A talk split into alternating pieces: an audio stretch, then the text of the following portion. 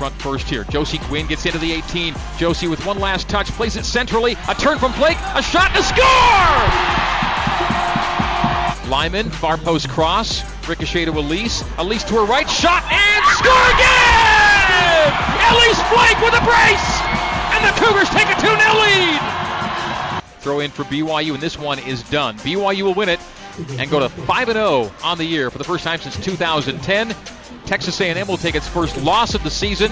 BYU to 5 0 with a 2 0 win over the 12th ranked team in the country. Cougars win here at Southfield.